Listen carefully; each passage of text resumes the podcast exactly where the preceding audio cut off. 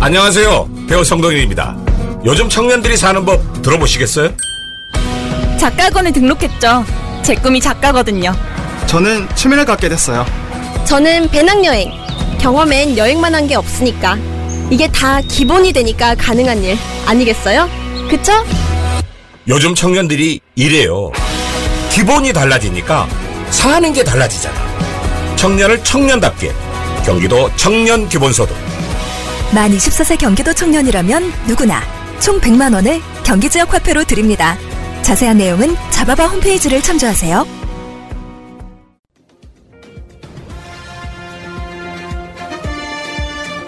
꼭 알아야 할 어제의 뉴스. 1.6만 TEU급 초대형 컨테이너선 한우로가 부산에서 첫 출항했습니다. 국적 원양선사 HMMM의 1호 컨테이너선 아레 시라스호가 지난해 4월 출항한 이후 20번째 선박입니다. 4년 전 한진해운 파산 이후 해운업의 재건 5개년 계획에 따른 화려한 부활이라고 문재인 대통령은 평가했습니다. 해양진흥공사를 설립하고 총 6조 원의 유동성을 공급했습니다. HMM은 지난해 1조 원 가까운 영업이익을 올려 10년 만에 흑자로 전환했습니다. 실제 지난 2016년 29조 원으로 전년 대비 10조 원가량 떨어졌던 해운 매출액은 이후 증가해 지난해 잠정 36조 원을 기록했습니다. 문 대통령은 이 매출액을 2030년까지 70조 원 이상으로 끌어올려 해운 산업 리더 국가로의 도약을 이끌겠다고 했습니다. 앞으로 컨테이너선의 대형화와 함께 선박, 항만의 친환경 전환과 디지털화로 기회를 만든다는 구상입니다.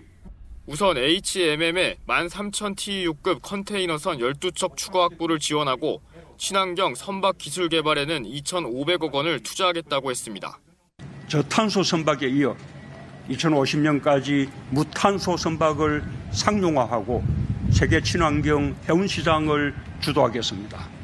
문 대통령은 또 스마트 해운 물류 시스템 도입에도 속도를 내 2030년까지 자율 운항 선박 세계 시장의 50%를 선점할 계획이라고 밝혔습니다. KBS 뉴스 개현우입니다. 서울 서초구의 한 유흥주점. 영업 준비에 한창입니다. 모레부터는 유흥시설의 영업이 재개되기 때문입니다. 곰팡이라든지 거미줄이라든지 이게 밀폐화가 되어 있습니다. 대청소를 하고 정부 방역 지침에 따르려고 지금 준비 중이고 있습니다. 식당과 카페 운영 시간도 자정까지 연장됩니다. 하지만 수도권에서 코로나19 확산세가 여전한 만큼 방역 관리는 강화됩니다. 서울 지역에서 지난 4월부터 방역수칙 위반으로 적발된 업소는 200여 곳. 그중 50여 개 업소가 집합 금지 또는 영업 정지가 됐는데 다음 달 18일까지 예정된 특별 방역 점검 기간에도 이 같은 무관용 원칙이 계속 적용됩니다. 방역수칙 위반이 반복되는 경우에는 해당 지역의 동일업종 전체에 대한 운영 제한 등이 적용될 수 있습니다. 선제 검사 확대를 위해 서울에서는 선별 진료소 운영 시간을 평일은 밤 9시, 주말과 공휴일은 오후 6시까지 연장합니다. 학원이 밀집된 지역에는 찾아가는 선제 검사도 실시합니다. 강남구, 노원구, 양천구가 우선적으로 가장 많은 곳입니다. 일단 새 자치구는 반드시 시, 이제 찾아가는 선별 검사를 시행을 할 예정이고요. 경기도에선 유흥시설과 학원 등엔 주 1회 선제 검사를 권고하고 물류센터와 콜센터엔 자가검사 키트가 활용됩니다.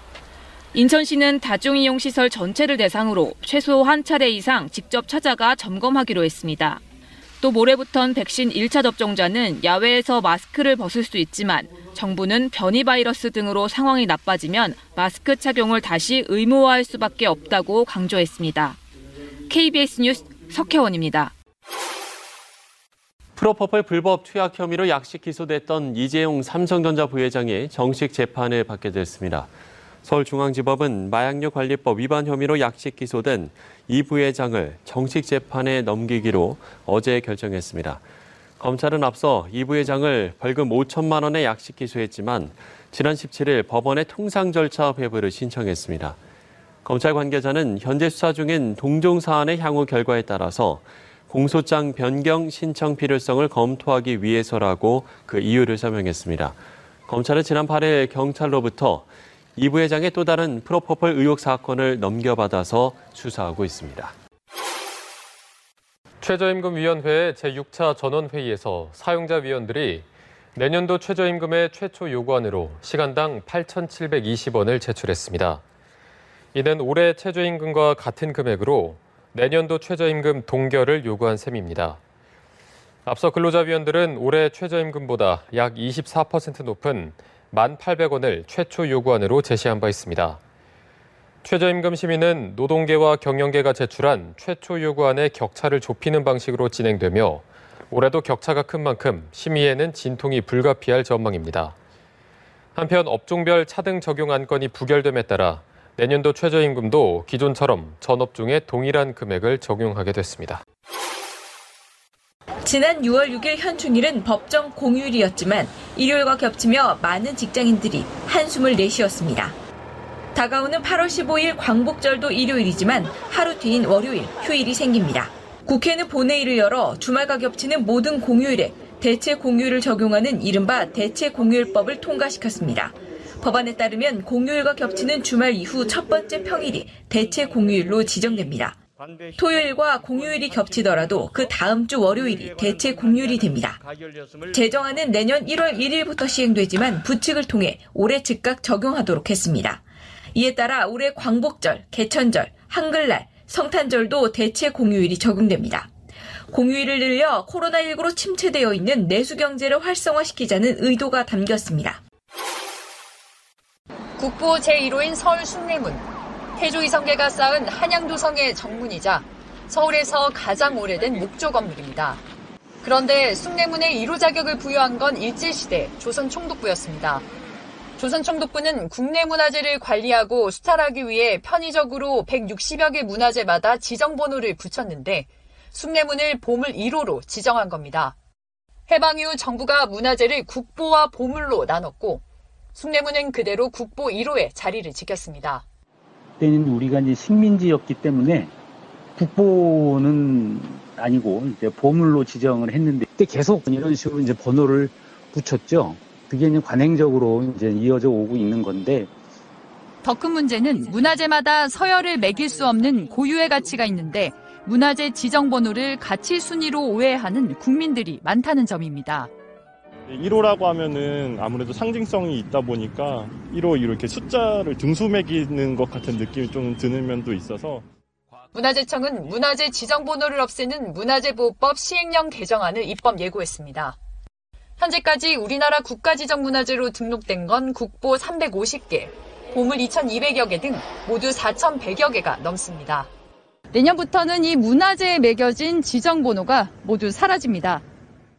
국보 1호 숭례문은 국보 서울 숭례문, 보물 1호 흥인지문은 보물 서울 흥인지문 등으로 불리게 됩니다. 사적과 천연 기념물에도 숫자가 없어집니다. 문화재청은 순차적으로 유적지의 안내판을 모두 교체하고 내년부터 배포될 교과서도 수정할 방침입니다. MBC 뉴스 김미입니다. 극찬 후기가 쏟아지고 있는 셀핀다 가바 천연 가바는 우리나라에서만 만들 수 있습니다. 네이버 스마트 스토어에서 네오비 샵을 검색하세요.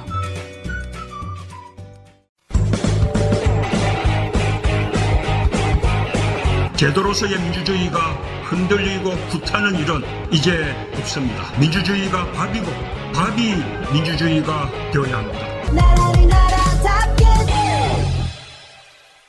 다시 오셨네요. 추미애 더불어민주당 전 대표님 나오셨습니다. 네, 안녕하세요. 전 법무부 장관이라 그러니까 그 전에 있던 굉장히 중요한 직책을 우리가 까먹고 있어요. 네.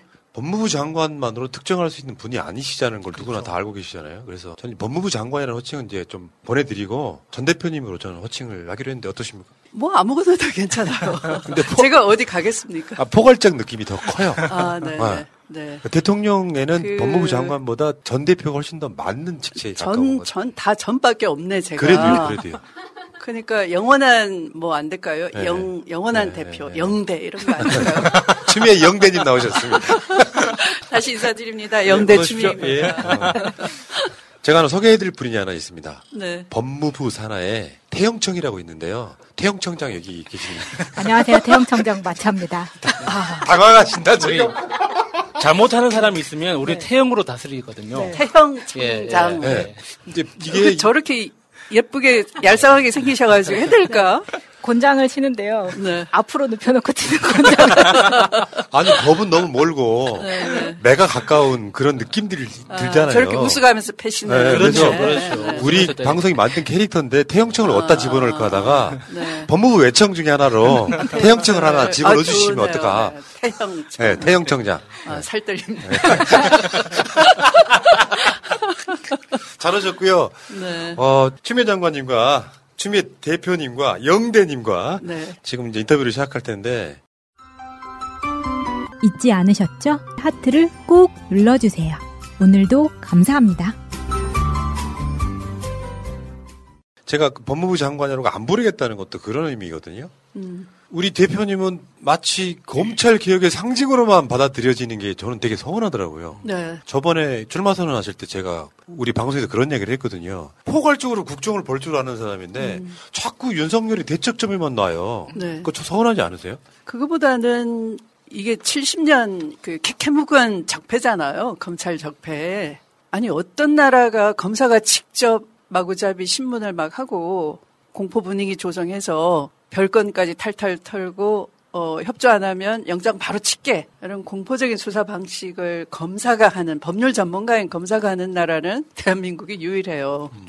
일본도 그렇게는 안 해요. 자꾸 일본도 하고 있다 그러는데 우리한테 이런 제도를 심어놓은 일본도 그렇게 안 해요. 그러니까 지금의 그 특수통 검사들은 일제 형사들이 하는 것까지 그대로 다 흡수해서 하고 있다 이 말이죠. 네. 예, 그래서 이 검찰 70년 적폐를 어 아무나 할 수 있습니까, 푸나님? 못하죠. 그러니까 그거 해내는 거 보니 다른 거 맡겨도 잘하겠다. 것이다. 하나의 샘플을 보여드린 거예요. 하나도 아니, 섭섭하지 않습니다. 그게 왜냐하면 그 질문은 왜, 왜 네. 만들어진 거냐면 네. 지금까지 업적이 검찰 개혁만 있는 게 아니니까 네, 일본 네. 정권 교체를 하셨다든가 훨씬 더 큰 게 있는데 사람들이 그것 때문에 기억에서 사라져 버린 거죠. 아, 네, 네, 정말 대단한 일 하신 거거든요. 네. 우리 대표님께서 민주당 최초의 여성 당대표 그리고 임기를 꽉꽉 마친 최초의 당대표 그 사이에 야당에서 여당으로 바꾼 당대표 이런 혁혁한 공이 있는데도 불구하고 심지어 박근혜 정권의 계엄령을 막아내신 분이세요. 근데 이게 지금 윤석열 따위 때문에 너무 그게 이미지 하나로 이렇게 고착화되는 게 싫어서 제가 드린 말씀이었고요. 어, 당연히 검찰 개혁 인정하고요. 근데 나오신 김에 짧게 진짜 중요한 질문 하나 드릴게요. 네. 검찰 개혁은 검수 완박까지 가야 되는 겁니까? 그건 너무 기본이고요. 어. 70년 전에 형사소송법 만들 때 약속한 걸 여태 안 한 거예요. 음. 70년 동안 숙제 이행을 안 했다니까요. 그러니까 그거는 새삼스럽게 개혁이라고 할 것도 없어요. 너무 당연한 거. 그걸 왜 해, 해야 되냐 하면 어, 수사 기소가 한 덩어리면 수사해놓고 열심히 수사했어요. 압수수색하고 구속영장 치고 뭐 했어요. 그런데 기소를 안 하면 수사가 수사권을 남용했다. 책임을 져야 돼요. 그러니까 출구로 어거지 기소를 할 수밖에 없는 거죠. 그래서 수사팀과 기소팀은 분리가 돼줘야 되는 거죠. 그게 민주주의 기본 상식이잖아요.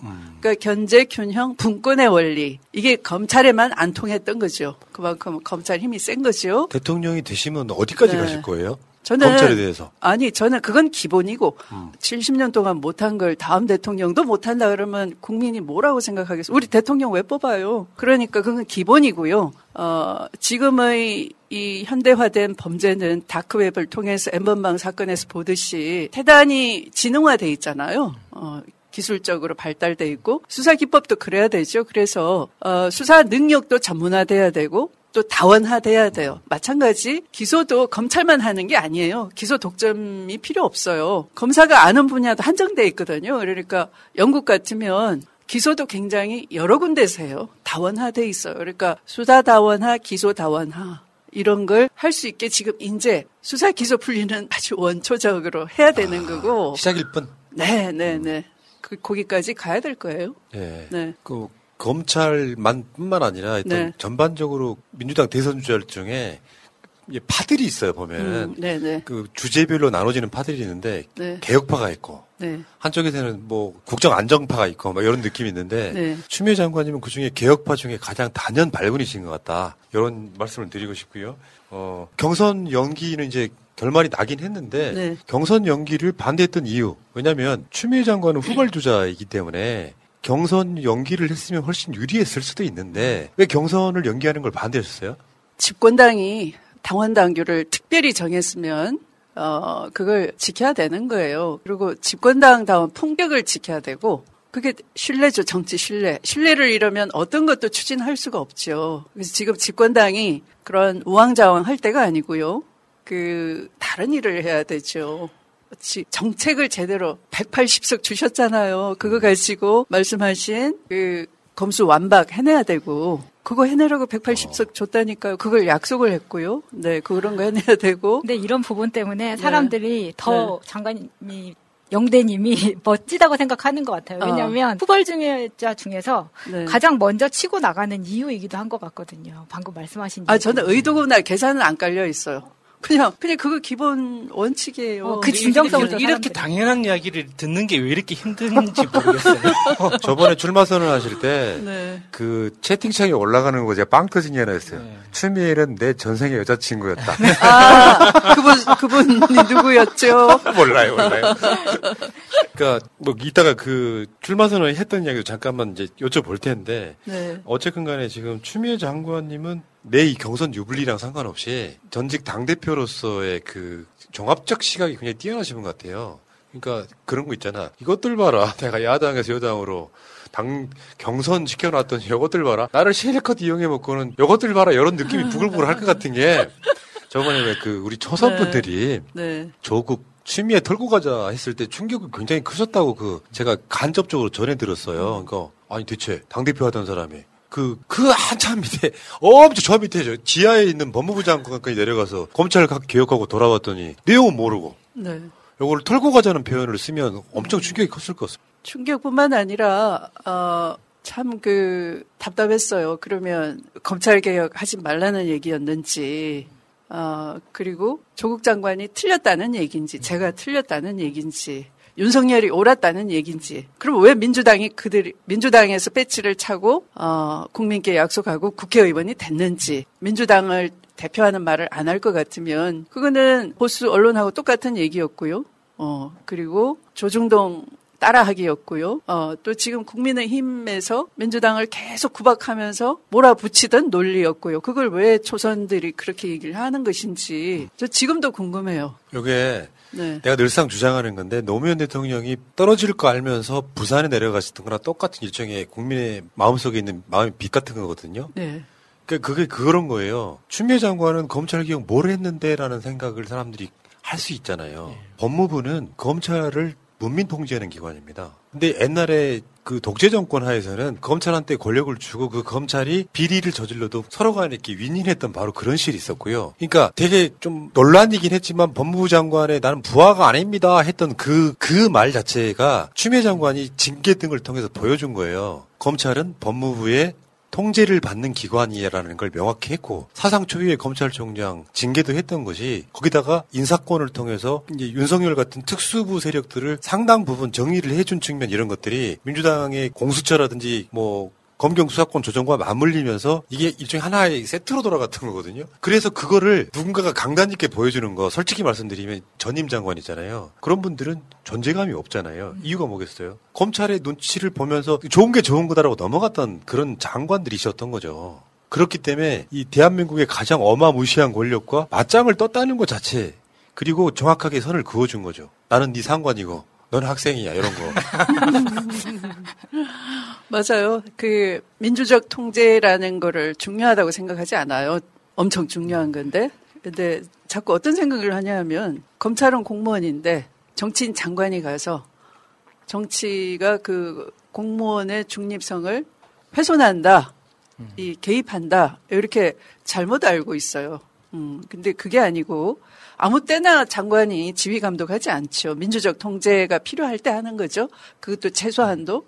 그왜 하느냐 하면 수사권을 남용해서 어, 국민의 보호받아야 될 인권을 침해한다든지 예, 또는 스스로 제 식구를 감싸면서 부패에 관대하다든지 예, 그럴 때 어, 민주적 통제 그 민주적 통제라는 건 정치 개입이 아니고요 대의제 아래에서 국민이 위임한 그 권력을 검찰은 공무원이니까 어 독립을 강조하면서 내 멋대로 해 그러면 안 되잖아요. 네. 그걸 당연히 국민의 권한을 제가 대신 사용하는 것 뿐이에요. 그게 민주적 통제예요. 그러니까 적당히 타협하지 않았기 때문에 네. 추미애 장관 자체 대단하다고 느끼는 거고요. 권력기관 무섭다고 생각하면 타협합니다. 대부분 그렇게 해요. 적당하게 인사권도 좀 주는 듯 하고. 근데 통제가 안 따라오니까 내가 갖고 있는 모든 권한을 전부 다 쓴 거예요. 근데 이게 그걸로 끝나는 게 아니라 그렇게 쓰고 나면 나중에 그게 또 관례가 돼서 검찰에게 진짜로 밑거름이 되는 거거든요.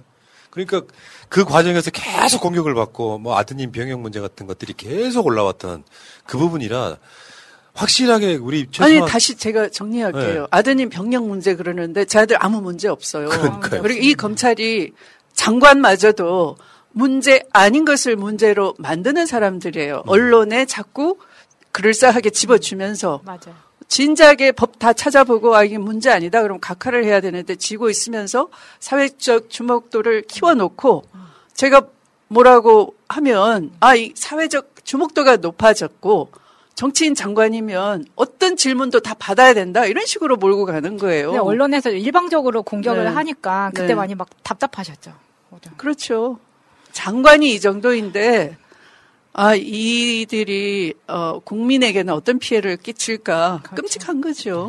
그러니까 이게 기세라는 게 네. 조국 장관이 그렇게 한 40일 만에 사퇴하는 분위기가 아니었다면 어떻게 될지 모르겠는데 어쨌건 간에 그 가장 위험한 상황에서 문재인 대통령이 쓸 수 있는 마지막 카드였다고 보시면 되죠. 국회의원까지 포기하면서 마지막 카드를 쓰면서 결국에는 검찰한테 제대로 우리 같은 선출된 권력에 있다는 힘을 보여준 거라고 생각을 하거든요.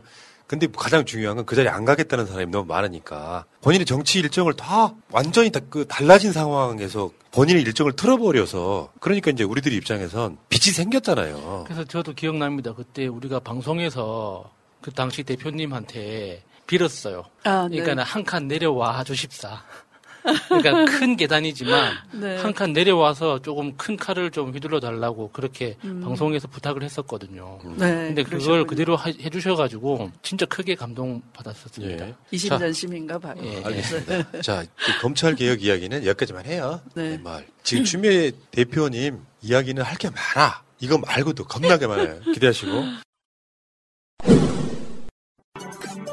항균 타월로 선풍을 일으킨 실버 라이닝에서 이번에는 고기능성 베개가 나왔습니다. 은염 기술을 이용한 강력한 항균 기능, 유기농 면을 이용한 저자극 인증을 받은 제품입니다. 목의 곡선에 딱 맞는 디자인으로 출시되자마자 각광을 받고 있는 제품입니다. 구글에서 실버 라이닝 세나를 검색하시고 주문하시면 특별 할인 받으실 수 있습니다. 인터넷과 스마트폰 주문이 어려우시면 전화로 주문하실 수도 있습니다. 실버 라이닝 새날 070-4336-0785 모든 질병의 발병 원인은 면역력 저하입니다. 식약처로부터 첨단 바이오 의약품 제조 허가를 얻은 면역세포 치료제 연구회사 노보셀 바이오.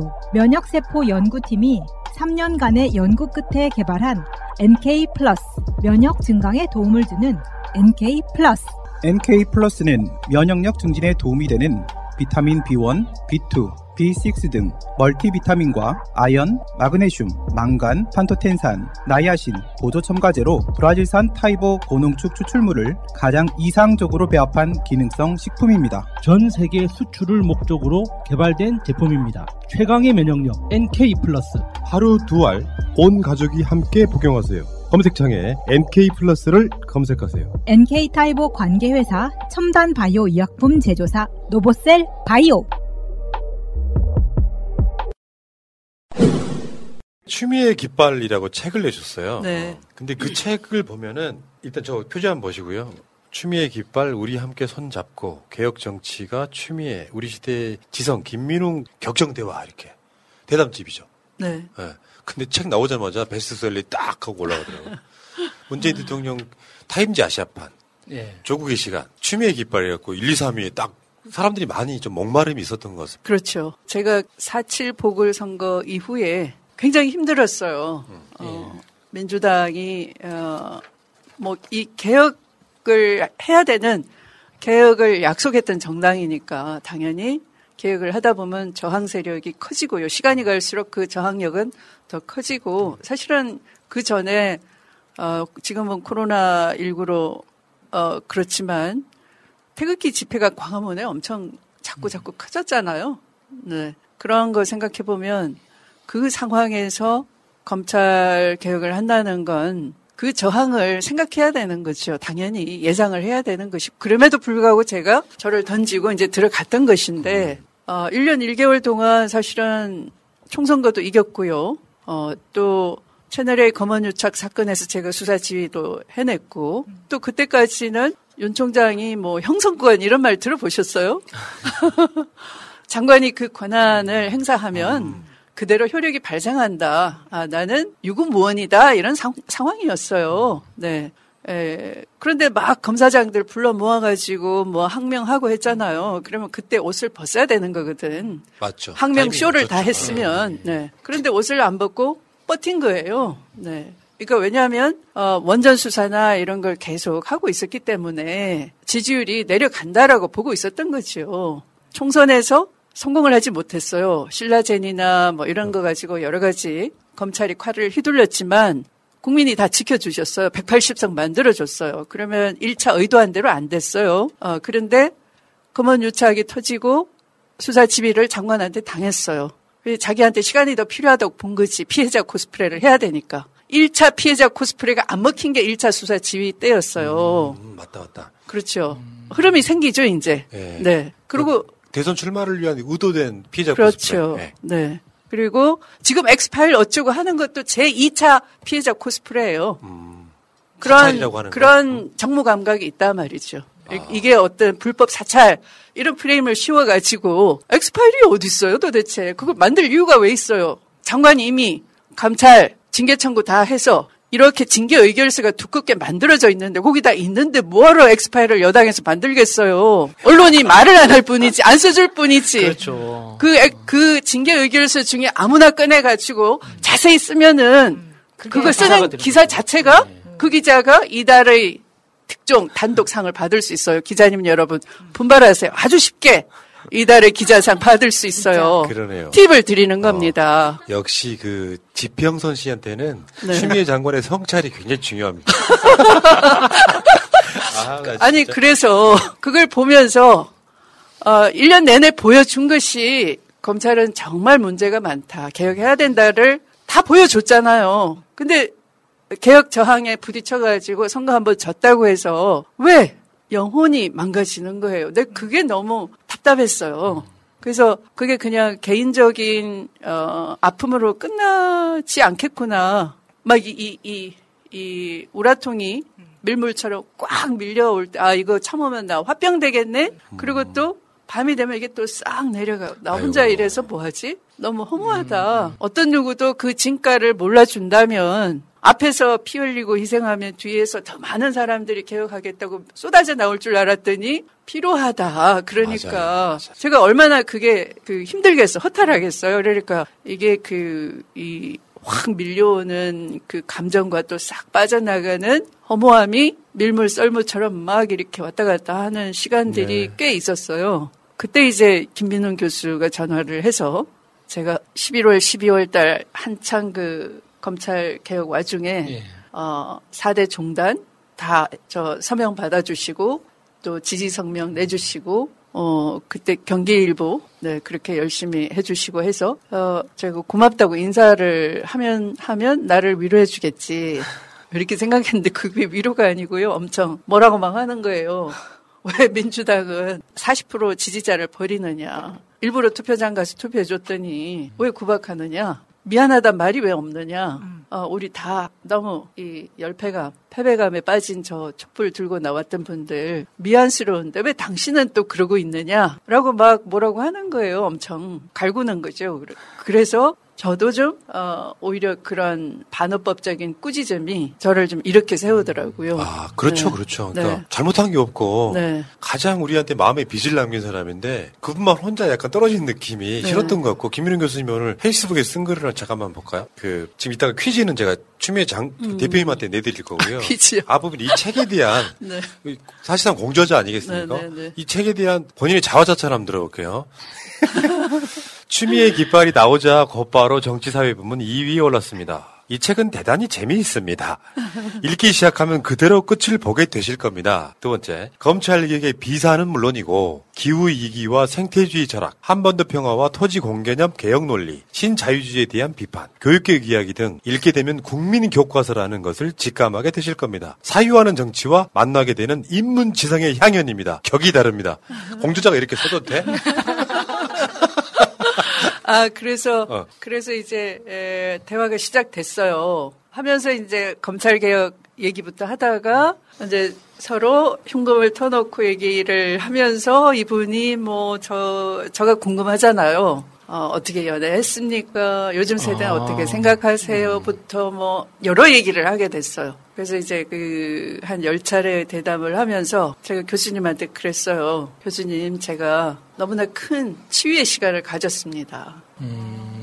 어, 막 속에 있는 그이 화, 예. 이런 걸 이렇게 대화로 막 풀어놓으니까 속이 좀 뻥 뚫리는 것 같습니다. 그렇게 얘기를 했어요. 그게 이제 그렇게 책이 돼서 나타난 것이죠. 여기서 비화가 하나 있어요. 근데 개인적으로는 김민훈 교수님 그전에도 알던 사람이거든요. 근데 그 당시에 윤석열이 이제 막 뭔가 이렇게 꼼지락꼼지락 할 때 검찰의 쿠데타 라고 이야기했던 최초의 인물이에요. 검찰 개혁 집회가 엄청 커지기 바로 직전 집회에 내가 사회를 봤는데 김윤훈 교수님이 그 당시 현장에 오셨어요. 그래서 교수님 한 말씀 하실려 해가지고 무대 위로 끌어올렸는데 상상을 초월하는 사자후를 토해내신 거예요. 목소리 두께가 어, 연- 연설의 깊이가 다른 거예요. 어, 그때부터 네네네. 검찰 개혁의 상징처럼 느껴지는 네네. 분 중에 한 분이 김윤우 교수님이죠. 네네. 그렇게 이제 서로는 서로에게 영향을 주고 사는 거예요. 음. 그 김윤우 교수님이 저한테 추미애 장관이 나오시면 퀴즈 한번 맞춰보시라고 해라. 라고 올려준 글이 하나 있습니다. 제가 읽어드릴 테니까 장관님이 퀴즈 두 개를 맞추셔야 돼요. 네. 1번. 윤석열은 추미애 장관의 인사 결정 전에 자기에게 먼저 인사안을 보여달라고 합니다. 이건 자기가 결재권자가 되는 방식입니다. 추미애 장관은 그 요구에 이렇게 답합니다. 그건 안 됩니다. 대통령께 제청되기 전에는 보안이 유지되어야 하니 기밀입니다. 그러지 말고 의견을 말씀하시지요. 누구를 어떻게 했으면 좋겠다. 그러자 윤석열이 다음과 같이 답합니다. 제 입으로 과로 땡땡을 다 까라는 말인데 그건 못하지요. 여기서 지금 사지선다인데 그 과로를 채우는 거예요. 첫 번째 제 속내, 두 번째 제 식구, 세 번째 살생부, 네 번째 폐. 다시 한번 읽어드리겠습니다. 내 입으로 땡땡을 다 까라는 말인데 그건 못하지요. 네. 버튼 눌러주세요. 아니, 저한테 물어보면 어떡해요. 여러분 버튼 누르세요. 어, 여러분 여러분 몇 번이세요? 몇 번? 5번 한동훈.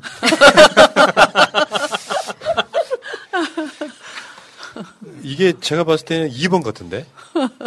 저는 힌트를 전혀 답지 못했는데 2번 같아요. 제 입으로 제 식구를 다 까라는 말인데 그건 못하죠. 이렇게요?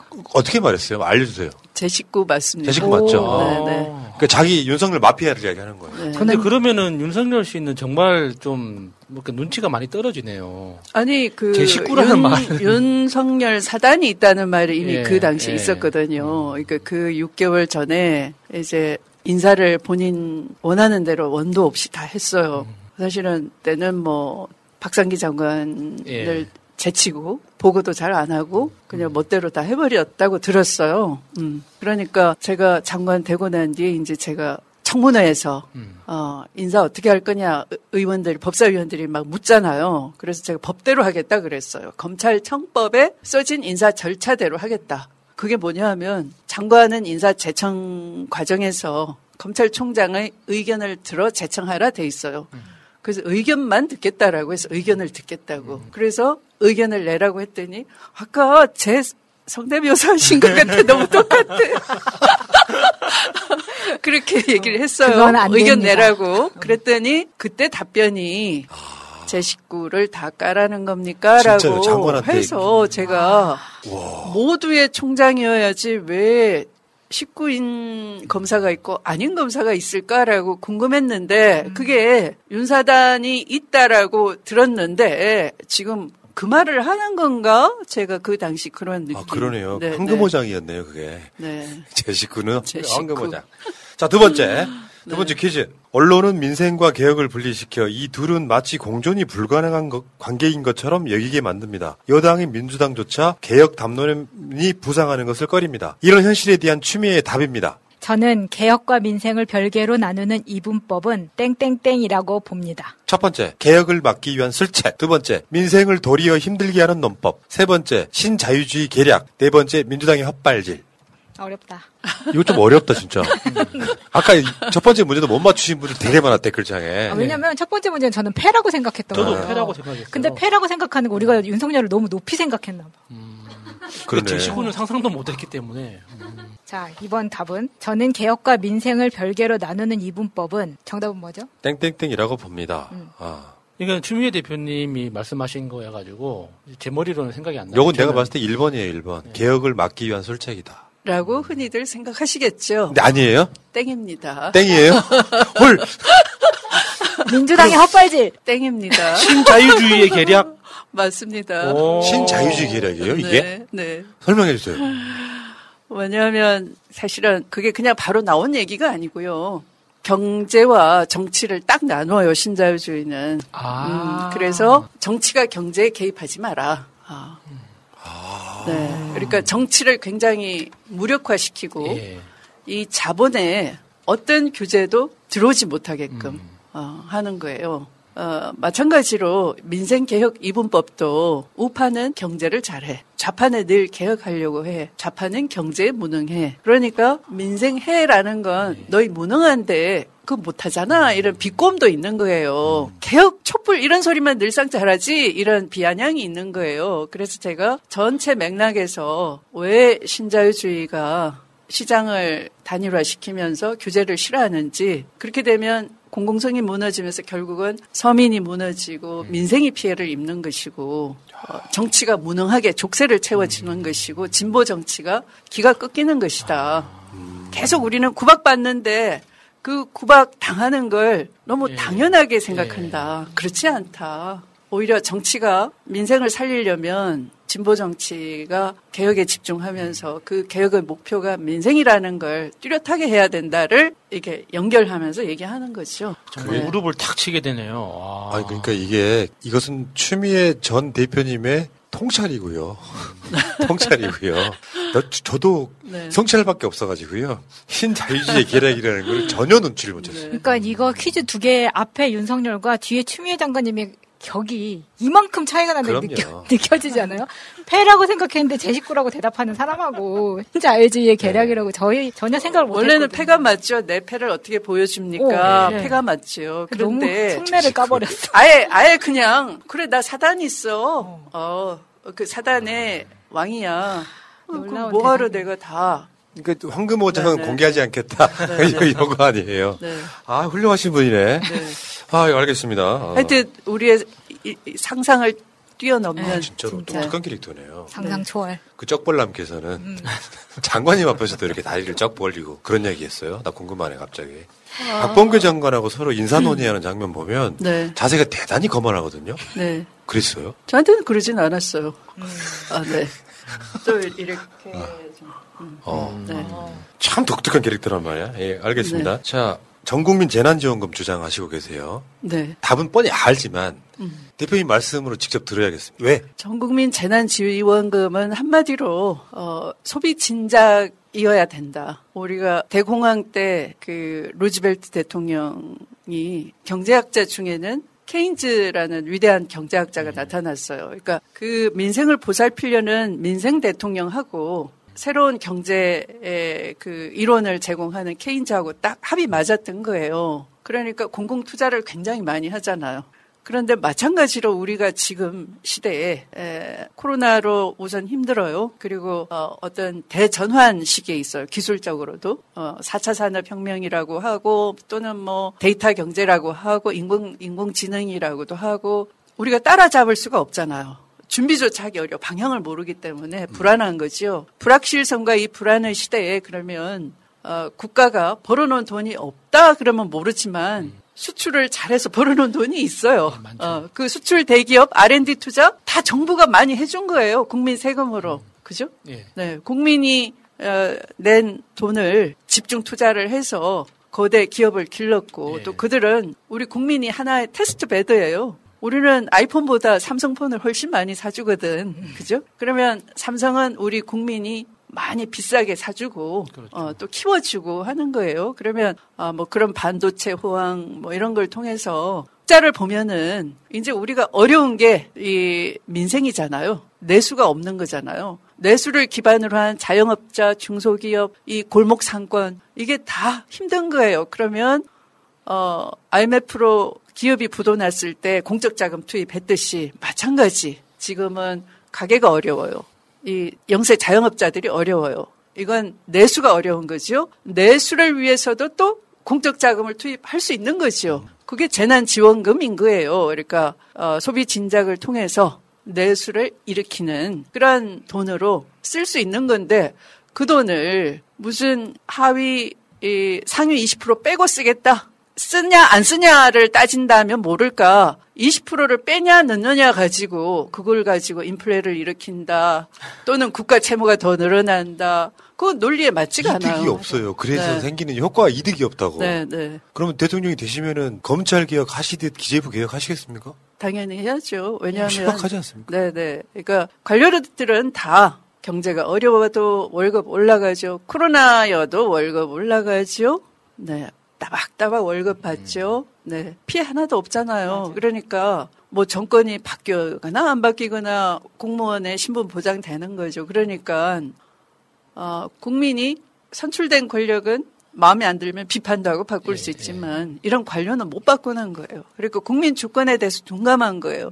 사실은 재정 국민 돈인 거죠. 구- 국민이 세금을 냈거나 앞으로 낼 거니까 국민 담보로 해서 있는 돈인 것이지 기재부 관리의 돈이 아니단 말이에요. 그러면 기업이 IMF 때 공적 자금 투입해서 지원을 받았듯이 이번에는 민생 좀 도와달라 하면 그게 국민 목소리고 들어야 되는 것이지 거기에 따라야 되는 것이죠. 기업은 도와주면서 왜 서민은 도움 달라고 하면 왜 안 준다고 그럽니까? 왜 큰 소리 칩니까? 그러니까 기재부를 보면서 네. 검찰하고 비슷하다고 느끼는 게 네. 이게 기획 기능하고 재정 기능하고 동시에 가지고 있으니까 모든 걸 혼자 하는 거예요. 핵심이에요. 예, 그러니까. 기, 기획 네. 기능하고 재정 기능하고 분리시켜야 되는데 네, 네. 이게 한 사람이 다 갖고 있으니까 네. 마음대로 통제가 안 되는 것 같아요. 네. 그, 그 기획을 엉터리로 하는 거잖아요. 왜 100% 주면 어, 국가 채무가 걱정이 되고 인플레가 걱정이 되고 20% 빼고 주면은 괜찮다고 그러고 논리 안 맞죠? 그러니까 지금은 어, 그걸 구분할 이유가 없고 그냥 빨리 그 돈을 쓰라는 거예요. 케인즈안처럼 어, 어, 미국도 바이든 대통령이 6조 달러 정도의 예산을 이게 확장 예산을 했거든요. 이미 우리도 비슷하게 따라가야 되는 거예요. 네. 윤석열 씨가 최근에 보여주는 이제 아젠다라고 할 게 다 아젠다가 반문 아젠다예요. 자기 아젠다가 아니라. 음. 그럼 이제 대선에 등판을 하게 되면 이런 질문들을 할 거 아니에요. 네. 그럼 예상하거니와 기재부 편을 들어줄 거예요. 저는 그런 거 하나하나가 검증되면 지지율이 확 떨어질 거라고 보고. 그 저는 그 추미애 전 민주당 대표님 전 법무부 장관님을 출마 선언하던 날 표현한 게 있습니다. 가장 민주당스러운 후보. 민주당스럽다는 건 뭐겠어요? 현실이 안 좋아하지 말고 끊임없는 개혁을 통해서 거기다가 하나 더요. 유능한 진보의 모습을 같이 보여주는 거죠. 투트랙으로 가는 거예요. 그게 유능한 진보의 모습이 민생 쪽이라고 하면 켜켜이 쌓여있는 적폐가 어느 날 갑자기 해소가 다 됐습니까? 그 중에 일부가 검찰 개혁일 뿐이니까 그게 추미애 깃발이라는 의미 아니에요? 개혁의 깃발 들고 나를 중심으로 모으면 좋은 나라 만들게 이런 의미 아니었습니까? 맞습니다. 깃발 보이시나요? 네. 제가 저, 깃발입니다. 저 뒤에 있어요, 저 뒤에. 엄청 높은 거. 저의 몸을 깃발로 써 주십시오. 그러니까 민주당 대표 하시면서 네. 내가 추미애 대표님한테 나는 추미애 대표님한테 사모하는 것도 있고 미운정도 있고 막 그래요 옛날에 보면 그렇죠. 내 광주가 고향이잖아 아, 삼보 일배할 그렇군요. 때도 네. 추미애 그, 그 당시에 이제 개인적으로는 그래요. 그 김민석 의원하고 이렇게 쌍두마차로 나와가지고 DJ 광고할 때의 모습부터 시작하잖아요. 우리가 기억하는 추미애는 그러다 나중에 노무현 대통령하고 살짝 등지고 삼보일변하는 모습까지 보여주잖아요. 이게 예증이 교차하는 상황이었다가 결정적으로 문재인 대통령이 다시 픽업해서 결국에는 당대표 하시면서 대선 관리 이 과정 지나가다 보니까 옛날에 별로 안 좋았던 기억들은 깡그리 다 잊어먹고요. 막 보호해드리고 싶은 느낌이 드는 바로 그런 정치인인데 실제로 지금 나오는 아젠다 중에 가장 민주당스러운 사람은 추미애 전 대표세요. 그리고 우리 박근혜 탄핵시킬 때도 우리 방송에 있었으니까 추미애 대표한테 처음 들어본 얘기가 하나 있었어요. 그게 행상 책임이라고 하는 정치인들의 태도를 말하는 거예요. 구체적으로 말하면. 근데 그런 것들이 정치 사상가의 반열에 들어간 게 아니냐 그런 생각이 들 정도의 분이시거든요. 정치꾼, 정치인, 정치가의 반열에 들어섰으니까 저 배경을 제가 드린 거예요. 저 아, 뒤에. 감사합니다. 어. 아무튼 대단하신 분이시라는 생각이 들었고요. 그때 출마 선언 하실 때 그 전문을 우리 방송에서도 이렇게 다 소개를 해드렸거든요. 음, 네. 정말 가슴 뛰더라고요. 감사합니다. 본인 직접 쓰셨어요? 그렇죠. 그거를 네. 이렇게 추미애 장관이 딱 추미애 대표가 이- 입고 있는 모습 보면서 되게 울컥했다는 말씀 드립니다. 그러니까 정치인 연설문에 이렇게 시원하고 위로를 받은 거는 저는 처음이었어요. 되게 연설문 자체에서 감동과 동시에 진짜 내가 위로받는 느낌이 들더라고요. 그 말씀 해주시니까 어, 제가 다시 새겨져요. 그러니까 이게 상호작용인데 위로받는다 그러시니까 아 제 진심을 알아주구나. 저분은 제가 한 말을 안 잊어먹겠구나. 그러면 제 말에 구속력을 제가 느끼는 거예요. 구속되는 거예요. 내가 그걸 실천해야 되겠구나. 헌신해야 되겠구나. 그런 각오가 생기는 거예요. 그래서 지지자와 찐 지지자와 이렇게 교감한다는 건 정말 좋은 것 같아요. 맞습니다. 이 껐다발도 아마 그, 그분 중에 한 분이 보내신 것 같은데. 네. 출마 선언문 중에서 소속만 민주당이 아니고 정신도 민주당으로 무장합시다. 난 그 구절이 확 꽂히더라고요. 네. 정말 그 민주당 의원들이 좀 새겨 들었으면 좋겠습니다. 민주당의 문제가 뭐- 뭐라고 보세요? 현재. 음, 민주당이 그 위기에 늘 강하거든요. 그리고 순간 불리하다고 포기하지 않는 정당이었어요. 속마음 그거 아니셨어요? 나 때는. 네. 브라보. 거기 끄덕이셨다. 그런데 한번 졌다고 어, 그것도 그만한 개혁의 저항이다라고 생각해야지 잘못한 게 아니거든요. 네. 최선을 다했는데 공약도 훨씬 뛰어나고 후보도 좋았고. 근데 막무가내였잖아요. 상대 후보들은 뭐 여러 문제가 있었고 그죠? 네. 그리고 그들의 은행이 일치하지도 않았어요. LH 때문에 졌다 그러는데 그러면 부동산 투기를 안 하는 후보가 뽑혀야 되잖아요. LH 때문에 졌으면. 그렇죠. 근데 또 부동산 투기와 가까운 후보가 뽑혔어요. 네. 그러면 아 이게 우리가 잘못한 게 아니구나. 음. 그러면 우리가 더 어떤 성과를 내고 어, 국민을 더 우리 편으로 만들어 가야 되는 과정에 있구나라고 생각해야 되는 거죠. 그래서 방향을 바꾸지 말아야 되는데 어떤 방향으로 가는지도 모르겠고요. 우왕좌왕하고 막 그래요. 그래서 어, 지금의 민주당에게 어, 저는 정신이 민주당, 어. 음, 철학과 비전이 민주당이어야 된다. 그걸 좀 말씀을 드리고 싶어서 그렇게 쓴 거죠. 김대중, 노무현, 문재인 플러스 민주시민이 저는 네. 민주당의 마음이라고 생각하거든요. 너무 다른 결로 가니까 제가 웬만한 민주당 대표들을 방송에 비판 안 하거든요. 네. 이해찬 대표 때까지는 거의 비판한 적도 없어요. 다 조중동이 때리고 있는데 굳이 우리까지 비판할 이유가 뭐겠냐 했는데 최근에 제가 자발적으로 몇 대를 때려드렸더니 되게 아프신가 봐요. 잘하는 건 잘하는 대로 칭찬하고 잘못하는 건 잘못하는 대로 비판하는데 그 결이 아까 이 대표님께서 말씀하신 정신도 민주당으로 무장이 안 돼갖고 우왕좌왕하는 모습 때문에 때리는 거거든요. 근데 그 말을 해주는 정치인이 우리 대표님밖에 없어요. 그러니까 그냥 저 양반은 우리 편이구나라는 생각이 드는 거죠. 그러니까 지지율이 출마 선언도 하기 전에 3등 나오는 거 아닙니까?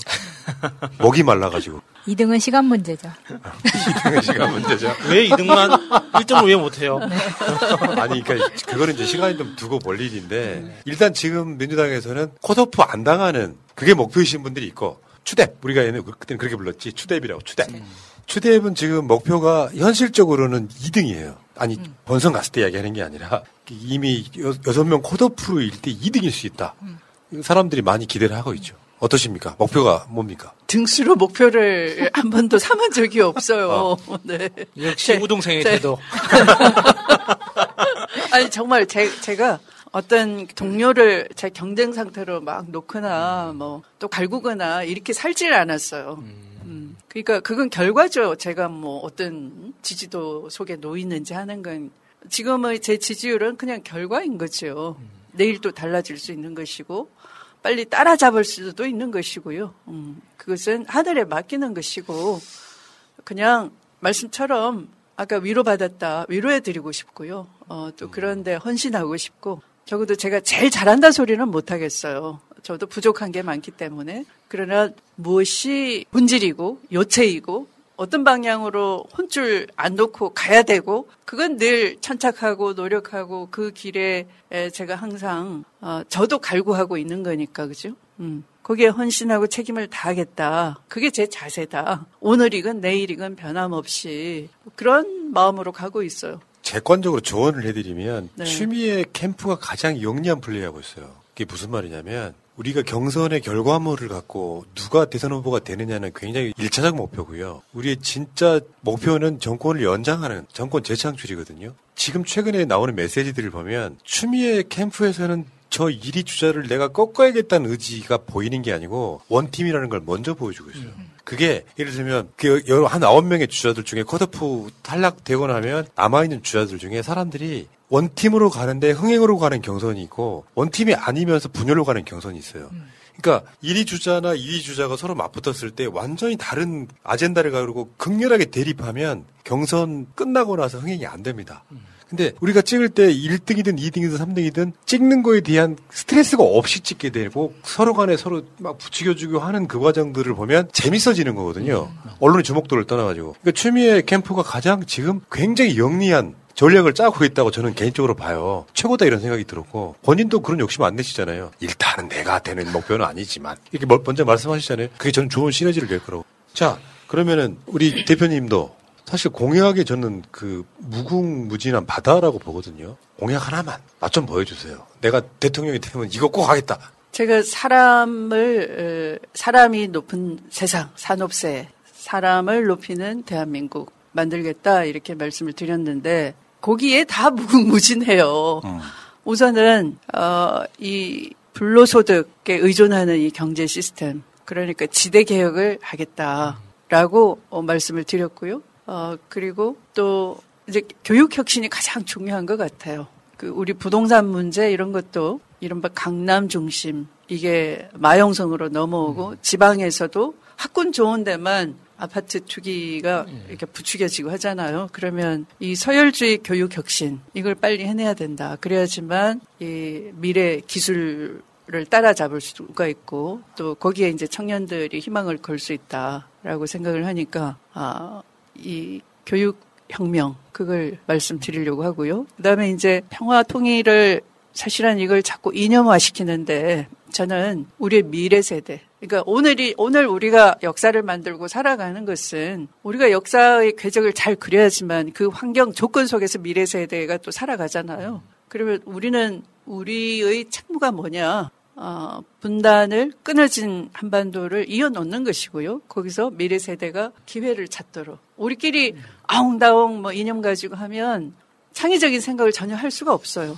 미래 설, 설계를 못하는 그런 이 정신적으로도 굉장히 퇴행적인 것에 갇히는 거죠. 지금의 정치 대립이 딱 그 짝이거든요. 이걸 뛰어넘어야지만 창의성도 생기는 것이고 창의 융합 교육이 가능한 것이고 미래를 선도하는 그런 인재가 여기서 나타나는 거예요. 그러니까 우리의 이 사고의 이 단편성 때문에 우리한테는 노벨상을 받는 사람이 없는 거예요. 그러니까 뭐 노벨 과학상, 물리학상 이런 거 다 이런 뭐 문사철 바탕 위에서 크는 거거든.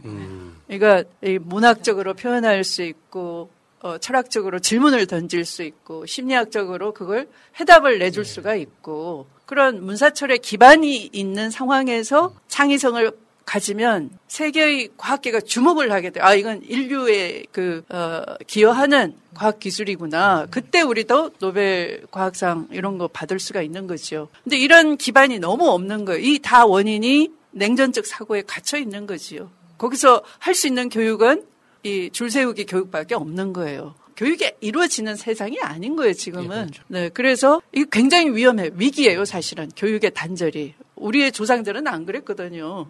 우리의 조상들은 인문적인 지성이 굉장히 높은 나라였어요. 그러니까 이 지구의 한쪽 기퉁이에서도 어, 어떤 그 사유의 기반으로 치면 동학사장 이런 게 나타날 정도로 최고의 경지에 오른 거잖아요. 근데 우리의 이 분단 구조가 정신에 미치는 교육에 미치는 영향이 너무 크기 때문에 그런 관점에서 제가 평화를 얘기하고 통일을 얘기하는 거예요. 신세대 평화론. 뭐 신세대 평화론. 얘기하시고. 네. 그걸 기반으로 해서 미래 세대한테 꿈과 도전할 용기를 불어넣겠다. 그런 그 창의적인 마인드를 집어넣겠다. 대단히 중요한 거죠. 네. 대선을 위해서 뭔가 좀더 일찍 준비하셨으면은 훨씬 더 좋은 결과물이 지금 나올 것 같은데 어쨌건 간에 주어진 그 룰 안에서 최선을 다하고 계시는 모습이 역시 추미애 답다 이런 생각을 했고요. 출마 선언문 여러분들 제가 한번 뭐 구하실 수 있으니까 한번 보세요. 그러면 이게 우리 마음속에 흐르는 일종의 민주 세력의 유전자 같은 것들이 다 그 안에 녹아 있어요. 내가 하고 싶은 말을 누군가가 더 고급스럽게 대신 써놨어요. 꼭 한번 읽어보시기 바라겠고. 브라질 아마존 지역에 자생하는 식물로 신의 선물이라 불리우는 타히보. 그 타히보의 껍질에서 고온 추출된 타히보차. 면역세포를 연구하는 사람들이 추천하는 최고급 차. 현재 많은 타이보의 연구 논문들이 발표되고 있습니다. 타이보는 면역력이 필요한 많은 의약품의 원료로 사용되고 있습니다. 효능은 홈페이지에서 확인하세요. nktaheebo.com 미국, 일본 등 이미 선진국에서는 30년 전부터 애용되고 있습니다. 소중한 내 몸에 NK 타히보 차를 선물하세요. NK 타히보 차를 마시다 보면 자연스럽게 몸이 건강해짐을 느끼실 겁니다. 검색창에 NK 타히보를 검색하세요. NK 세포할 때 NK 타이보가 아니고 타히보입니다. 박지희 씨, 코업이 블랙마카로 업그레이드 했다는데? 맞아요. 가격은 그대로인데 더 귀한 블랙마카로 업그레이드 했대요. 역시 코업이야. 지금보다 더 활기찬 아침을 느낄 수 있겠네. 하루도 빠뜨리면 안 되겠어. 매일 잊지 않고 챙겨 먹기 위해 편리한 정기 배송을 이용해 보세요. 2 플러스 2 혜택도 있어요. 코업 블랙마카로 파워. 블랙마카와 멀티비타민을 한 번에 거기에 아연, 비오틴, 아르기닌까지 정기 배송 2 플러스 2 이벤트는 계속됩니다. 검색창에 코어업 검색하세요. 어떤 나라 만들고 싶으세요?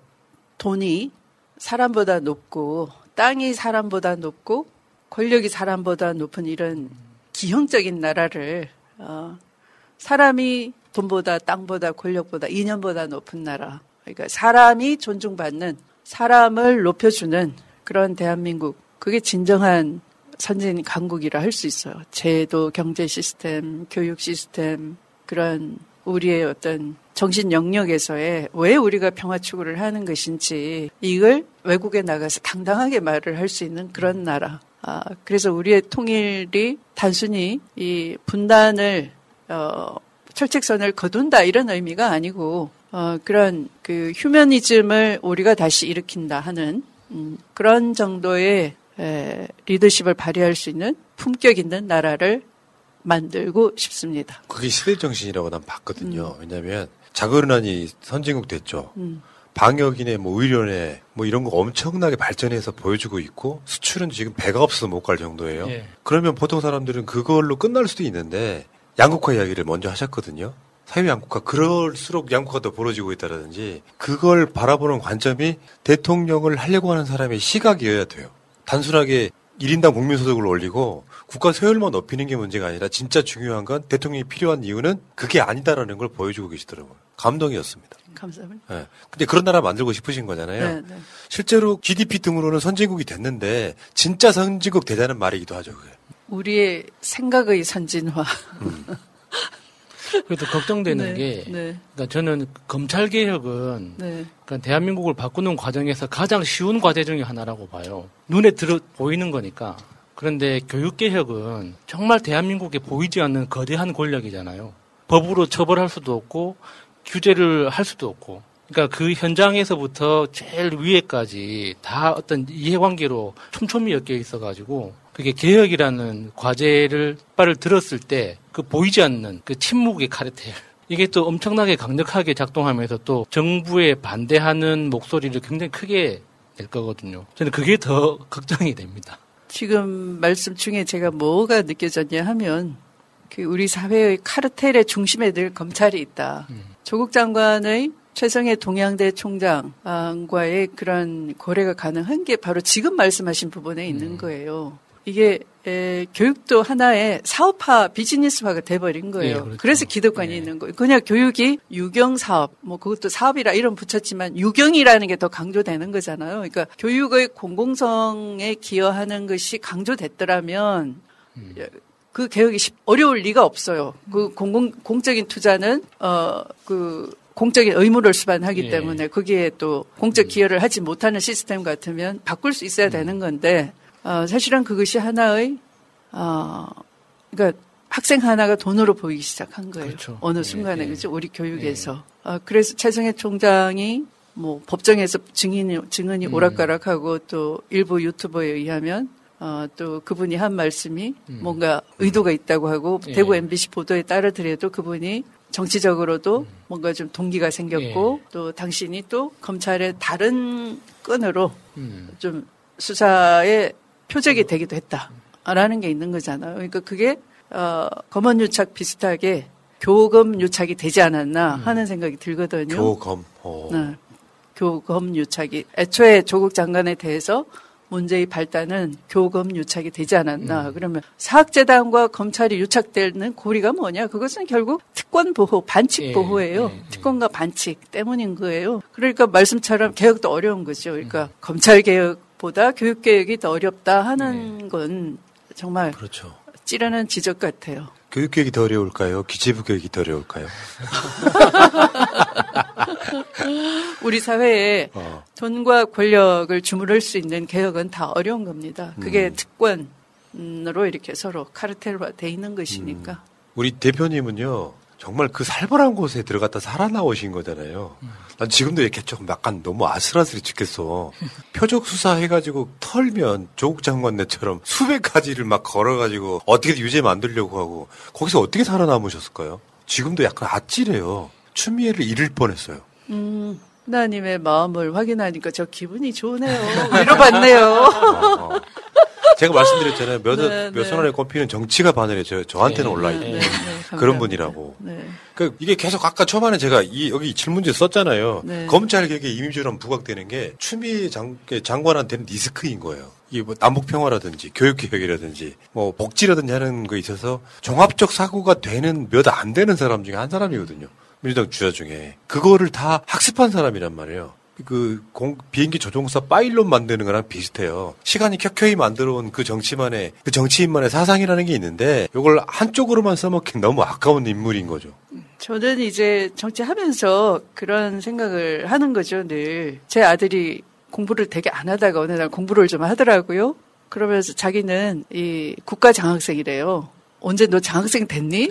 엄마 돈 받아서 공부하면서 그랬더니 엄마가 나라 돈을 받으니 엄마가 저한테 학비 되는 건 제가 국가 장학생이잖아요.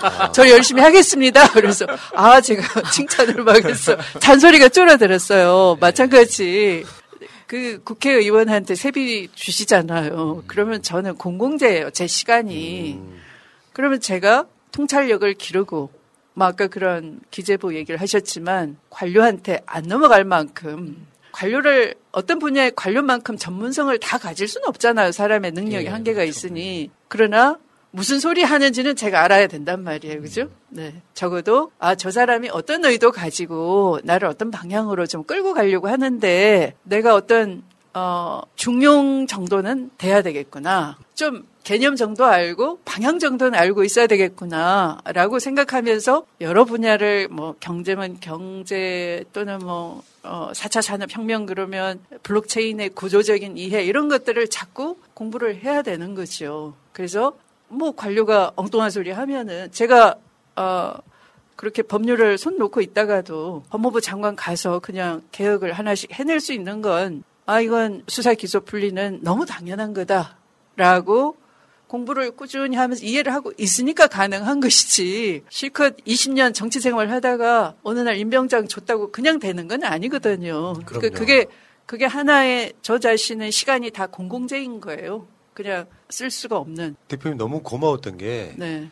법률 전문가이기도 하시니까 하다못해 그김 낙가무라 판사가 판결 이상하게 했을 때도 그걸 법률적으로 다 해석을 해주시더라고요. 그거 굉장히 중요한 부분 중에 하나거든요. 그래서 그걸 보고 우리가 확신을 갖게 되는 거예요. 그 판결이 잘못됐구나라고 하는. 그러니까 전문가이면서 뭔가 애민하는 생각이 없으면 그걸 본인은 처음부터 다 알고 있겠어요? 공부하시겠죠, 중간에. 해서 정리를 해주시는 그런 측면들이 참 좋았다, 이런 말씀을 드리겠습니다. 윤석열 씨 같은 사람들은 지금 열심히 열공하고 있잖아요. 모자 쓰고 있잖아요. 근데 이분의 호가 뭔지 아세요? 압색입니다. 호가 압색이야. 할 수 있는 유일한 게 압색이었다고요. 그 사람이 남북 평화에 대해서 않은 이미지는 있을지언정 어떻게 하면 평화를 만드는지 어떻게 알아요? 통일부 압색하면 되죠. 그래서 우리들 입장에서 어처구니가 없는 거예요. 민주당 어떤 주자도 그윤 지평선 씨에 비하면 다 훌륭한 주자들이신 거 맞고 저는 제가 봤을 때 그 중에서도 정치 사상으로는 그 중에 발군이 아니신가 이런 생각을 해보는 거죠. 너무 지지하는 표시네죠 지금. 숨겨야겠다. 아이씨. 위험해, 위험해. 그러면 김대중 노무현 문재인 대통령에 비해서 본인의 부족한 점 뭐라고 생각하세요? 지금 대통령 질문이- 하시려고 하잖아요 지금. 질문이라고 하세요. 어. 아. 많이 부족한 거 그중에. 자들이 다 떠나가겠네. 네. 건방을 떤다고. 아니 뭐, 그거는 아니고요. 악플 좀 달라고 유도하는 겁니까? 아니 그러니까 장점이 아니고 약점이라고 이야기했어. 아니. 아니 이것만 보완하면 그래도 대통령 될 수 있겠어. 지금 대선에 나오시는 분들이 저 세 분보다는 못하지만 이것만 보완하면 내가 대통령 될 수 있겠어 하고 나오시는 거 아니에요. 어, 김대중 대통령은 제가 어, 갑갑할 때 제가 어떻게 해야 될까요? 그런 지경에 빠질 때 교훈을 주시는 분이죠. 어, 노무현 대통령은 굉장히 검찰개혁 정말 제대로 해야 되겠구나. 이분을 생각하면. 검찰 중수부가 이분에게 모욕을 주고 당신께서 아, 내가 검찰을 정권에 아부하지 말라고 독립을 시켜줬더니 그 스스로가 중립을 깨는구나 한탄을 하셨잖아요. 어, 제대로 검찰 개혁하지 못한 걸 당하고 있구나. 그건 유언인 거죠. 미안한 거고. 그래서 그 개혁은 어, 한시바삐 완수돼야 된다. 속도 조절 이거는 노무현 대통령님 봉하마을까지 가서 참배하고 오시는 그 세력으로서는 그렇게 얘기하면 안 되는 거예요. 대표님 그때 네. 묘소 위에서 한참 흐느끼신 느낌이었거든요. 어떤 생각이 드셨어요? 그, 그, 그거는 무슨 생각 이런 게 아니고요. 그냥, 어, 그, 묘소는 그냥 묘소가 아니잖아요. 그냥 그 비극의 장소잖아요. 그러니까 그걸, 그걸 보면서 그 묘소 아래 엎드리는 거거든요. 그럼 그 비극을 에, 고스란히 느끼는 거예요. 그리고, 아, 그걸 아직도 못 해냈습니다. 그것뿐이죠. 이게 과거로 돌아가 보면 노무현 정몽준 단일화 파기 요소가 되기도 했는데 우리들 주자들 중에 그때 아마 정동영 그리고 추미애 장관을 대표를 이렇게 지목했던 그 장면이 지금 진행 중인 거예요. 언젠가 노 대통령 이후에 추미애는 대통령 한번 해야 되는 사람이라고 굉장히 오래전에 애언하신 거거든요. 근데 그 운명적인 게 나중에 봉화마을에서 엎드리는 장면과 되게 묘하게 오버랩 되더라고요. 저는 그 감정이라는 게 한때는 이렇게 정치적으로 이렇게 대척점에 잠깐 섰었지만 나는 추미애 대표님이 광주에서 그 삼보일비 할 때 느꼈던 진정성 있잖아요. 정말 죄송하게 느끼는 감정. 오히려 그런 사람들이 역사에는 시행착오 없이 잘 갑니다. 그러니까 자고우면 하지 않고 기회주의적이지 않고 내가 대통령 안 하면 안 했지 내 지조 안 버리겠다라고 하는 그런 정치인이 나중에는 훨씬 더 크지 않을까 이런 생각해봤어요. 아니 그러니까 뭐 대통령을 하는 이유는 안 된 일을 되게 하려고 하는 목표가 있는 거지. 그냥 아 그거 안 해도 그냥 잘 먹고 잘 살 것 같으면 굳이 대통령 할 이유 없어요. 대통령 무지 피곤해요. 그렇죠. 그 7시간도 못 밝힐 정도로 피곤한 자리예요. 임플란트 해야 되고요. 네, 네. 아드님은 지원도 못 받고요. 네. 뭐 그런 자리죠. 네. 그러면 이건 말씀하실 수 있으려나? 다른 주자들에 비해서 내가 강점이 있다. 다른 주자들에 비해서. 뭐 누구라 지칭 안 하셔도 되고요. 계속 푸나님께서 저를 비교 우위가 뭔지를 물으시나 그냥 저는 아, 한 표라도 가져. 시종일관 그래요. 시종일관. 지금 시대는 사람들이 이치가 어떻게 돼야 된다는 건 다 아시는 것 같아요. 그냥 쉽게 선동에 넘어가지는 않을 것 같아요. 그러면 어, 그의 진정성, 헌신성, 책임감, 그 주어진 일에 대해서 어, 또 그, 그걸 해내는 걸 보고 다른 과제도 해낼 수 있겠구나 하는 신뢰감. 그런 게 중요하지 않을까. 최소한 다른 사람과 비교하여가 아니고 그냥 저 자신이 아, 그런 말씀드린 신세대 평화론 또 지대 개혁이라든지 교육 혁신이라든지 뭐 그런 걸 제가 전공법으로 해내겠다 그러면 그걸 믿어 주시는 것 같아요. 동의를 해 주시는 것 같아요. 그래서 그건 제가 무슨 남과의 비교의 문제가 아니라 그냥 저 자신이 말씀드리는 것대로 이 시대의 이 시대의 미완의 개혁에 대해서 반드시 개혁을 해야지만 미래가 열리는 것이고요. 그게 당대의 우리 과제잖아요. 우리 우리 우리 시대 참 혜택을 많이 받았어요. 좋은 시대 만나서 뭐 저 같으면 어 제가 어느 사립대학의 장학생인데 제가 공공재라는 생각은 그때부터 들었어요. 아, 이, 이 누군가의 돈을 저한테 장학금으로 모아서 준 거니까. 대구의 네. 세탁조 집 딸인데 네. 다니던 대학교에서 올장 학생이셨어요? 네, 네. 네. 맞네요. 국가가 네, 키웠네요. 네. 제 아들이 국가 장학생이라고 스스로 자칭 얘기하는 것처럼, 네. 아, 운다고 그런. 어, 그런 공적 마인드로 무장을 해서, 네. 왔으니, 뭐, 제가 부패할 이유도 없는 것이고요. 또 저의 그런 그 마지막 불꽃을 그렇게 헌신하고 싶은 것이고, 그 각오, 그 약속, 그 다짐을 말씀드리는 것이고, 네. 역시 원팀 정신을 잃지 않으신단 말이에요. 네. 안 넘어가네. 근데 저는 이런 생각 한번 해봐요. 제가 많이 주장하는 표현 중에 국민들께 마음에 빚을 남긴다는 표현 많이 쓰잖아요. 예. 잘 생각해 한번 해봅시다. 대구의 출신이에요. 대구 출신. 지금도 그게 많이 완화됐다고는 해도 다른 것도 아니고 김대중 대통령 때 대구 출신이 판사 생활을 하고 있다가 정치권에 픽업이 돼요. 그 자체가 우리가 마음에 빚을 진 거예요. 왜냐하면 다른 쪽 선택을 했다면 지금쯤 대통령 하고 남았을지도 모르잖아. 근데 그게 이제 계속 그런 관계로 만들어가지는 거거든요. 그때 그 열린 우리당 만들어지고 노무현 대통령하고 잠깐 척을 질 때도 사실은 추미애 스타일 때문에 그랬던 거예요. 잘 보면 이 당을 배신할 수 없는 거예요. 근데 거기다가 나머지 좀 비겁해 보이는 그 당시 구민주당의 정치인들이 추미애를 이용해 먹은 거예요. 그런 과정들을 거치면서 정권 교체 할 때도 솔직히 말씀드리면 소위 문재인 대통령 계보 중에 당 대표 할 만한 사람이 없었습니다.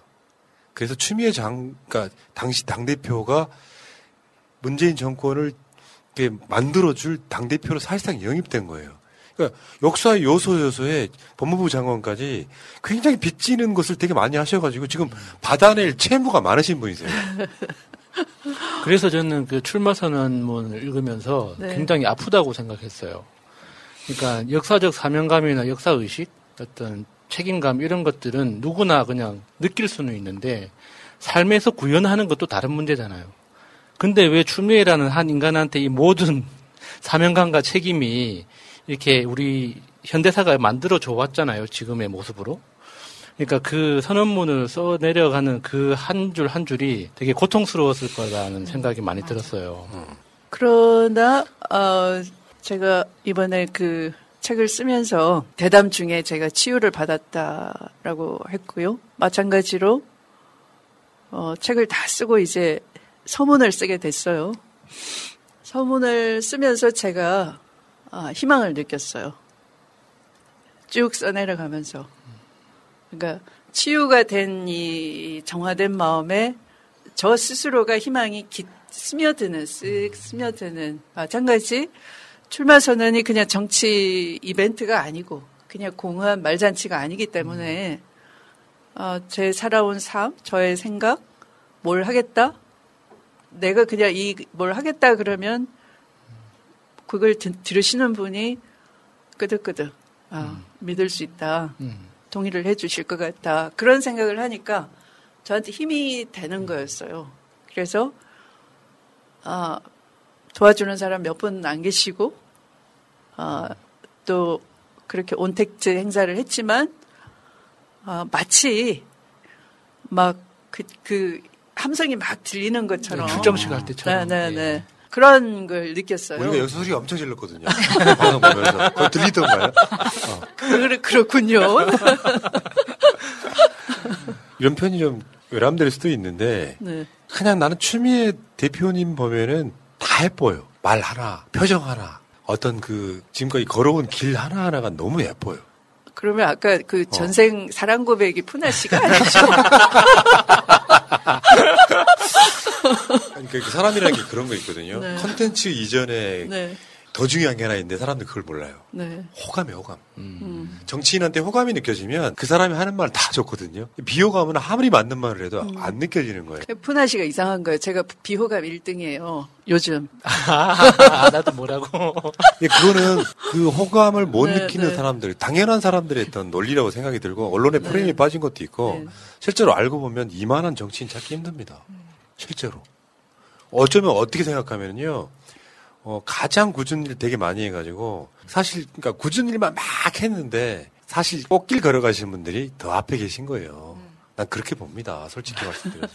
근데 그걸 바라보는 민간인의 입장에서는 대표님이 지금 어, 장관 거치고 대선 까지 오시면서 본인한테도 치유의 과정이었다는 생각이 드는 거예요. 지금 책 내시고 하면서 많이 위로받고 치유되셨다고 하시는 게 그동안 하지 못했던 이야기도 다 털어놓을 수 있으면서 그게 또 사람한테는 치유가 되는 과정이기도 하잖아요. 근데 그걸 바라보는 입장에서는 제 실생활에서도 아 저렇게 공부하고 저렇게 아무리 힘든 일이 닥쳐도 저렇게 헤쳐 나가는데 나도 할 수 있겠구나라는 희망을 주거든요. 그런 사람들이 앞에 나가서 이렇게 싸워주면 정말 큰 교훈을 주시고 계세요. 감사합니다. 아니 사실 우리는 인터뷰라기보다는 약간 위로받게 드리고 싶었어요. 네, 네. 정치인들한테 말만 듣는 게 아니라 우리의 생각을 많이 전달하고 싶었던 나름대로의 이 인터뷰 컨셉이 좀 있었거든요. 뭐 전달이 됐을지 음. 아니 모르겠는데. 위로 되는데요. 아, 네. 고맙습니다. 네, 네. 그러니까 진짜 이런 게 있어요. 네. 제자리에 있는 사람은 좋아하건 싫어하건 인터뷰 해야 돼요. 음. 근데 내가 싫어했던 사람도 내 앞에 있을 때는 좋은 감정으로 인터뷰하면 음. 좋아지더라고요. 근데 원래 좋아했던 사람을 앞에 앉혀놓고 인터뷰하면 어떻게 되겠어요? 네, 네. 전생에 사랑하는 여자가 될 수밖에 없는 거예요. 네. 피지가 나타나. 법적으로 문제되는 거 아닙니까, 이거? 네. 그러니까, 그러니까 채팅창에 지금 푸나 자작극이라고 아니. 아니, 아니, 아니야. 나 그때 방송 중이었어. 어. 자, 시간 관계상 너무 길게 해도 좀 지루할 것 같으니까 거의 네. 1시간 20분 정도 했는데 네. 아직 못한 이야기. 네. 또 언제 또 나오실 거예요. 내가 봤을 때는 나중에 지금 뭐 어차피 컷오프는 통과하실 거고 본선이 9월까지 있으니까 그때 뭐 몇 번을 더 나오실지 모르겠는데 여기서 인터뷰로 완결을 지으려고 하면 안 되고 to be continue로 이렇게 남겨두고요. 오늘 못하신 이야기 이 카메라 보시면서 한번 해주십시오. 제가 처음에 그 사람이 높은 세상 그러니까 아, 조금 어감이 이상하다 하시다가 이 며칠 사이에 사람이 높은 세상 그래 맞다 이렇게 수긍을 해주시더라고요. 사람이 높은 세상 만들어 드리기 위해서 저 추미애 얕은 꾀를 쓰지 않겠습니다. 정공법으로 정의 공정 법치로 사람을 높이는 그런 품격 있는 대한민국 만들어 놓겠습니다. 근데 이게 어, 저 혼자서 해낼 수 있는 일이 아닌 거죠. 우리가 하나의 역사적인 그 맥을 이어가는 과정에 있고요. 어, 또 이 맥이 끊어지지 않아야 되는 것이고, 그래서 제가 어, 다시 깃발을 높이 들겠다 했는데, 그 깃발, 혼자 드는 깃발이 아니고요. 어, 다 함께 손잡고 드는 깃발이어야지만 그런 나라 갈 수 있습니다. 그렇게 함께 해주시길 바랍니다. 네. 자, 추미애 전 민주당 대표님, 전 법무부 장관님, 어, 오늘 또 저쪽에서는 비호감도 1위라 그러는데 우리한테 호감도 1위. 뭐 저쪽에 신경 쓰실 필요 뭐가 있습니까? 잘하셨고요. 어, 더 힘내시고 네. 우리한테 이렇게 주셨던 그 마음의 빚을 국민들이 언젠가는 갚아줄 거다 이런 생각이 들고요. 추미애 전 더불어민주당 대표 인터뷰 마치겠습니다. 고맙습니다, 여러분. 감사합니다. 대한민국, hey! 완전한 대한민국. 손잡고 다시 하늘을 누리